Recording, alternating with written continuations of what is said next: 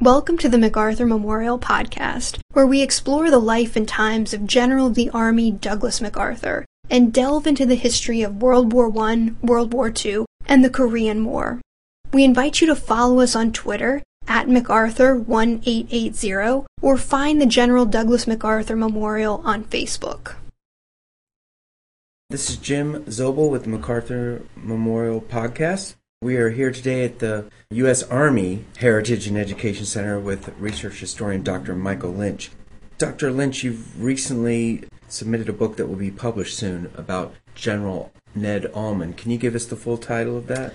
It's called Siccum Ned, Edward M. Almond, and the Army of His Times, 1916 to 1953. Almond served in the First World War as well as the Second World War before coming to serve with uh, General MacArthur. Can you give us a brief Correct. synopsis of, of his career up to that point? Uh, he was uh, uh, graduated from VMI, uh, Virginia Military Institute, which at the time did not commission directly as it does today. Uh, he received a direct commission in, in 1916 and uh, deployed overseas to France in the 4th Infantry Division and uh, commanded a machine gun company and briefly a battalion in France. He was wounded in action. Uh, received a wound badge, and then after the war, he was one of those few officers who was allowed to remain on active duty. Uh, he lobbied to stay on active duty. He later commanded a battalion in the Philippines, uh, battalion of Philippine Scouts. Uh, he spent a lot of time between the First and Second World War in school, as did many of the officers of that that era. But he also spent a lot of time teaching.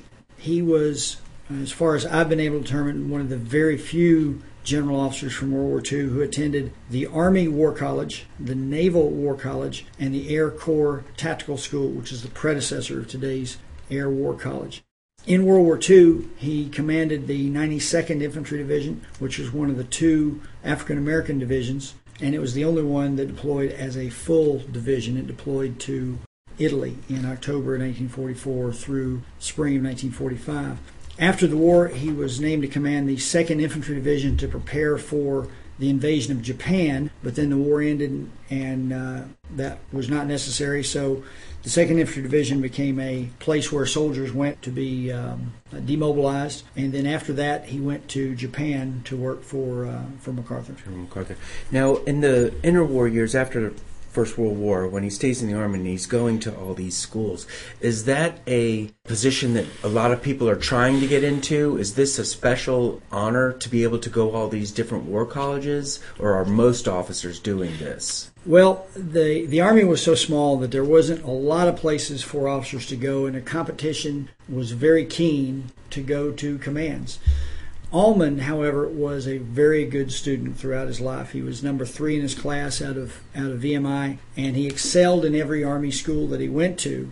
He was a very good student of his profession, and he wanted to try to go to as many uh, schools as he could uh, to avoid staff positions if necessary. And uh, he wanted to learn about the other services. So he actively lobbied to get to the Naval War College and to the uh, ACTS, the Air Corps Tactical School. Now, is this where he comes under the eye of General George C. Marshall? He actually did that when he was uh, when he was teaching at Fort Benning. Uh, after the the infantry officer advanced course, he remained at Fort Benning on the tactics committee at uh, at Fort Benning and taught uh, machine gunnery for a while because he had commanded a machine gun company during the First World War, and uh, he worked for then Lieutenant Colonel George C. Marshall, and he worked alongside uh, Major Omar Bradley, who was later in his Army War College class as well. Now, does Marshall is he uh, instrumental at all in getting Almond into the 92nd, or wasn't wasn't Almond supposed to go to another division at first? Well, Almond was uh, certainly certainly um, General Marshall picked all of the the uh, division commanders. Um, if he didn't personally select them, then uh, they were identified by somebody else, and he approved them. Almond believed that Marshall picked him. He was originally his first assignment as a general officer is he was the assistant division commander of the 93rd infantry Okay. division the other african american division but he went to the 92nd the legend is that he was placed in command of the 92nd because he was a Virginian and therefore he, quote unquote, knew how to deal with those people. They did that a lot with VMI as well as Citadel grads? Correct. Right. Correct. But he had also made his mark as a trainer. Okay. And he was he was very well known as a trainer and that certainly I believe played a role in his selection for that division. And where is it that he's training the 92nd? 92nd was split among four different installations because in the segregated era of the 19 late 1930s and 1940s, no community wanted a large number of African American soldiers next to them, and it didn't matter whether it was north or south. So his uh, headquarters was at Fort McClellan, Alabama, but he had units in Arkansas, Indiana, and Kentucky, and he had to make the circuit to all four for nearly a year. And this is, it's almost impossible to create a divisional cohesion with everybody in different places. It, it was, and each of those there was a regimental combat team at uh, at each of those locations, and then what happened was in early 1943, I believe, uh, or late 1943, early 1944, the 93rd Division, which was ahead of the 92nd in training, uh, completed its training at Fort Huachuca, Arizona, and moved out. It went to the Pacific and was later broken up and the 92nd Division then went to Fort Huachuca. Mm. And only when it went to Fort Huachuca was it able to train together as a as a complete unit. And how long are they there? They were there almost almost a year. Okay, several so, months. Okay. It was a long time. They had they had a long time to train. The training cycle for a division, any division, uh, was about a year long, and then many of the divisions were their training was interrupted by having to provide cadres for divisions activating after them, and and the uh, the the soldiers who scored well on tests went off to the Air Corps and and uh, OCS and those sorts of things. Right. How about what they think of his record now? You know, after the 90 seconds uh, movement through Italy, how is uh, Almond looked at? Yeah. During the war and at the end of it, he is generally not well regarded, and the 92nd Division did not perform well in Italy. Part of the problem that Almond recognized is that the Army's General Classification Test, which is administered to all soldiers, identified soldiers in categories one through four from highest to lowest. The number of Category 1 soldiers that he had in his division was very small. The number of Category 4 soldiers was very large, and there was Category 5 that were even worse than that. And uh, there was another category that, of soldiers who were illiterate and could not even take the test. That is a reflection of the, the pre-war society that right. did not allow these soldiers the opportunities that the white soldiers did, and therefore they were unable to to perform at the same level that a similar group of of white soldiers could. Also, there were a large number of white soldiers who did not score well on that test, but in the white divisions or in the white units, you could spread them out so that they there was a leavening process. Because of segregation, the army grouped all of those soldiers into one unit. So they tended to there was no place else to send right. them, so they, they right. tended to pull pull the rest of the unit down. Now in Italy, despite all of those challenges, Almond had three regimental combat teams that functioned fairly well together but when they arrived in Italy, they were assigned another, a fourth regimental right. combat team that was all African American, including its leadership. And it had been in Italy for several months, not being used as an infantry regiment. It was being used in, in various other functions like uh, well, guard detail, and, and it was also air defense and uh, guarding bases and things. They did so they had lost any unit cohesion as an infantry unit that they may have had. So when they came to to Almond's unit, there was there was friction with the other sure. regiments, a friction with Almond, and they it just was not a not a good fit. And the way uh, the way the army typically brought units into the line is they would separate regiments out as they came in with more veteran units to get the green units kind of up to speed before they were actually put into combat by themselves. The same thing happened in the 92nd Division. When this 4th Regiment came in, Almond did the same sort of thing with them and broke up the battalions and sent them off to train with his regiments. Mm. That destroyed uh, regimental regimental cohesion. He was al- also portrayed as being very racist at the time. I don't think he was any more racist than the rest of the world was. Uh, the rest of certainly the, uh, the rest of American society was. But his being from Virginia and various assumptions made about all Southerners and those sorts of things didn't help him. And then after the division failed, his thoughts on the soldiers came out and sort of branded him forever Right. as a racist. So rather than recognizing those pre-war problems that existed, he pretty much went as a racist right, type thing. right, okay. right. Yeah. Well, one of the things that came up during the war was the army's pro, the army's uh, thought process was that a, a unit placed in Indiana, for instance, would follow the state laws of that state. There were people in the Afri- African American community even then clamoring for for integration, desegregation, and and not treating those troops that Sure. that way. The Army's perspective was we'll follow the state laws where our bases are rather than trying to superimpose something else. Mm. Almond is often castigated because he did not do something else to essentially go against what the Army was doing, go against what federal law was doing, go against state law. And that's I think that's an unrealistic expectation. It's putting presentism on the past. Yeah, exactly. yeah. And and even then, he saw his role as to train this unit as best he can to go to war and not attack social problems Mm-hmm. that are well beyond the scope of the army. And that's that's what that's what was going on there. Uh, From the presentist standpoint, what a lot of people forget today is that the law of the land from 1893 on was segregation. Plessy v. Ferguson uh, Supreme Court case made segregation the law of the land. So our society was segregated.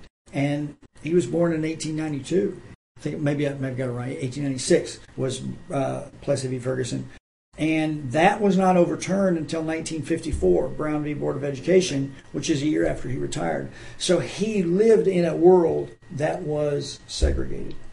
After the war, going to the Pacific, does he ask for that, or is that is he selected by MacArthur, or is this just all by happenstance? It's uh, it, it's all by happenstance. And what, what is interesting about this uh, in in uh, from the present day view is is is he got that job the same way thousands of soldiers and officers get their jobs. Somebody in Washington called him and said, "You're going overseas." uh, his first choice was to go to Moscow to be um, part of the the defense attaché team there. He didn't want any part of going to Moscow, and the rationale was that general officers were coming home and they were being replaced by people who had not spent as much time overseas as they had. So the 92nd Division did not deploy until October of 1944. He came home in June of 45. So his number of combat days is pretty low Mm. compared to others. So he's going over as a, as a replacement. So Had they ever known each other? they've MacArthur never and known each other. Yeah. And this is this is the the for me the amazing part because MacArthur is is legendary for being very suspicious of anybody who's never worked for him before, and especially somebody who came from Europe and and, and a Marshall man. and a Marshall man, and having served not only in Europe but in Italy, which is where Clark was. So there's another large figure to. but MacArthur with. takes to him. McCart, this is this is the the real magic in the story is he arrives there as the G1, the personnel officer for what was then Armed Forces Pacific, and he from the time he arrived to he became MacArthur's indispensable man is about two years. That to me is a credit to Almond's skills and abilities that MacArthur recognized because quite simply Almond got things done. It didn't matter what it was. Uh, it, this is kind of the hallmark of his whole career. Whatever task he is given, he goes at it 100%. Well, how does he work with other officers? Is he consider? I mean, because we know the the Walton Walker Almond Right, problem right, is right. very abrasive. Right, right. But is he is he that way with a lot of other people as well? Almond is very much a take charge kind of guy. Okay. and, and, and he can be very abrasive. And he drives his staff very hard. Uh, I- I've read several accounts of him by civilians, and they said the only people, the only person that he drives harder than his staff is himself. So when he moved from G1 to be the deputy chief of staff and then finally the, the, the chief of staff, part of the chief of staff's role is gatekeeper for the Yeah. boss. And that takes a certain amount of of, uh, of thick skin and willingness to to tell people no who don't want to be like told no. MacArthur picks those kind of people. Sutherland, then Mueller, Right, then right. then Almond. He picks these people who aren't gonna take it easy with other people. Right. And and if I look at that psychologically, and I'm not a psychologist, but MacArthur has a lot of people who want to be close to the great man. Now he did attract sycophants, and he kind of liked to have them around, but even great men realize that they have to have somebody on the gate to keep everybody away. You can only deal with certain people. Now, to MacArthur's personality, he cer- he didn't want to deal with any more people than were absolutely necessary. So having those gatekeepers around him allowed him the space that that that he wanted, that he personally wanted, and that he professionally needed. Do you think that Almond is sycophantic? To a certain extent, I think that's a fair assessment, but I think in a larger context, he he was simply very devoted to his mission Okay. professionally and also he, he became he certainly was devoted to MacArthur for the opportunity that he gave him. I think that he was not at first, but I think the fact that, that MacArthur gave him command of this corps in Korea was something that really shocked and humbled Almond and made him even more devoted to MacArthur and determined to, to to make him succeed. And of course, this is what we're talking about. Is in the Korean War, MacArthur gave Almond 10th Corps for the Incheon invasion, Correct. um, and kept it out of the control of the Army Commander Walton Walker. Right. Which leads to the next question: This relationship between Walker and Almond Right. is strained is a nice word Right, uh, right. to use. Is it is it all personality? Is it It's it's personality and it's circumstance. Um, first of all, Walton was no shrinking violet himself. Walton Walker was not in MacArthur's good graces. why is that? I think Do we know that? I don't know if we know specifically, but the the big smoking gun is that Walker commanded a corps for Patton in Europe, and he was Pat, his nickname was Patton's Bulldog. hmm So when he came into Japan in 48 or 49, Yeah, 48. Yeah. he started trying to trying to get the 8th Army trained back up because it was all spread out all over Japan and constabulary units and those sorts of things. All the, the, the Corps headquarters had been inactivated. We'd literally abandoned Korea, and the last Corps ha- headquarters was inactivated. So Walker had his Army headquarters and four half strength or less divisions, and he started trying to train them and put in some training plans to make them more cohesive units. That really wasn't MacArthur's focus at the time. He was more concerned with rebuilding Japan, but I don't think the rub was there. I think the rub was really this issue with, with Patton, and he had taken a, a dislike to him. I don't know, I haven't seen any other specific Yeah.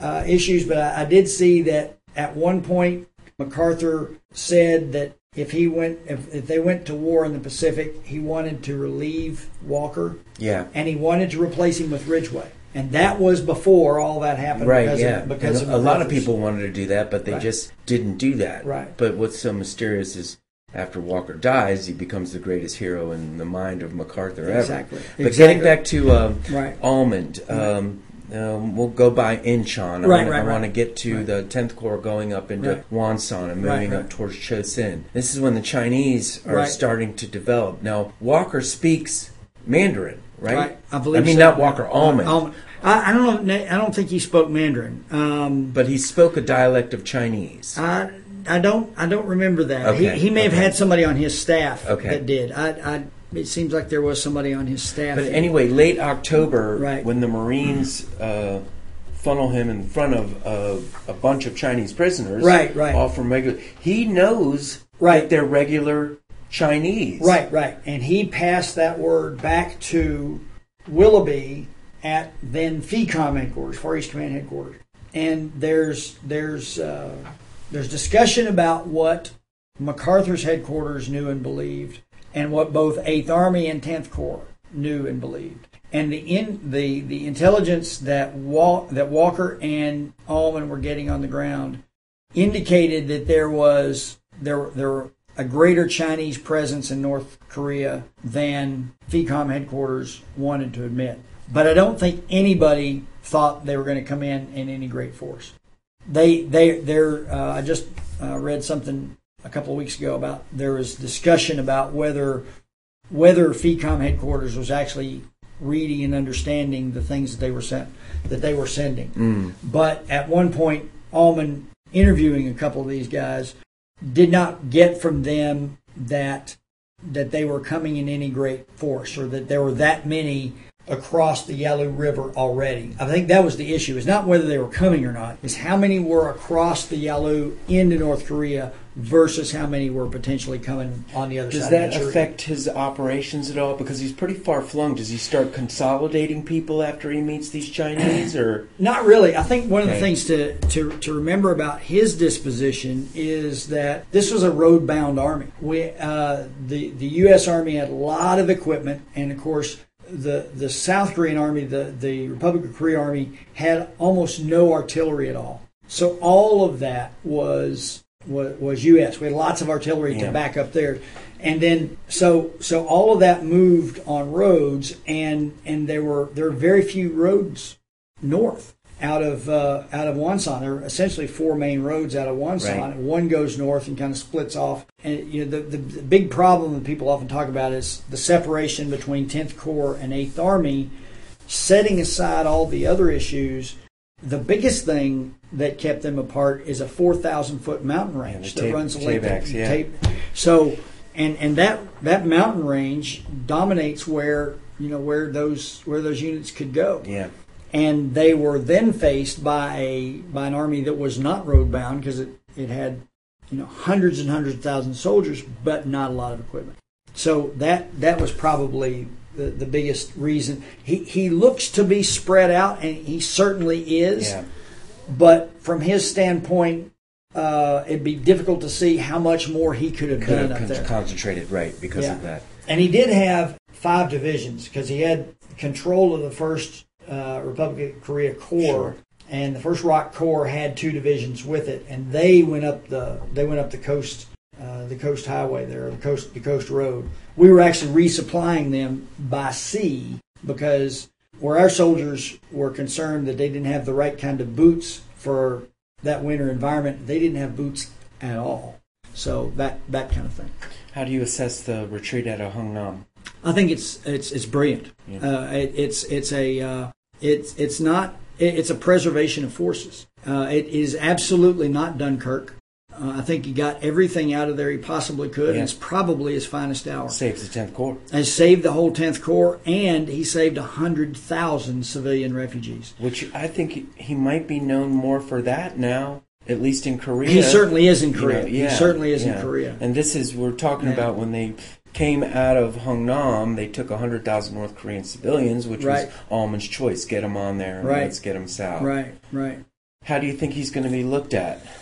Well, the the racial angle is what continues to to to dominate the whole historiography about Almond.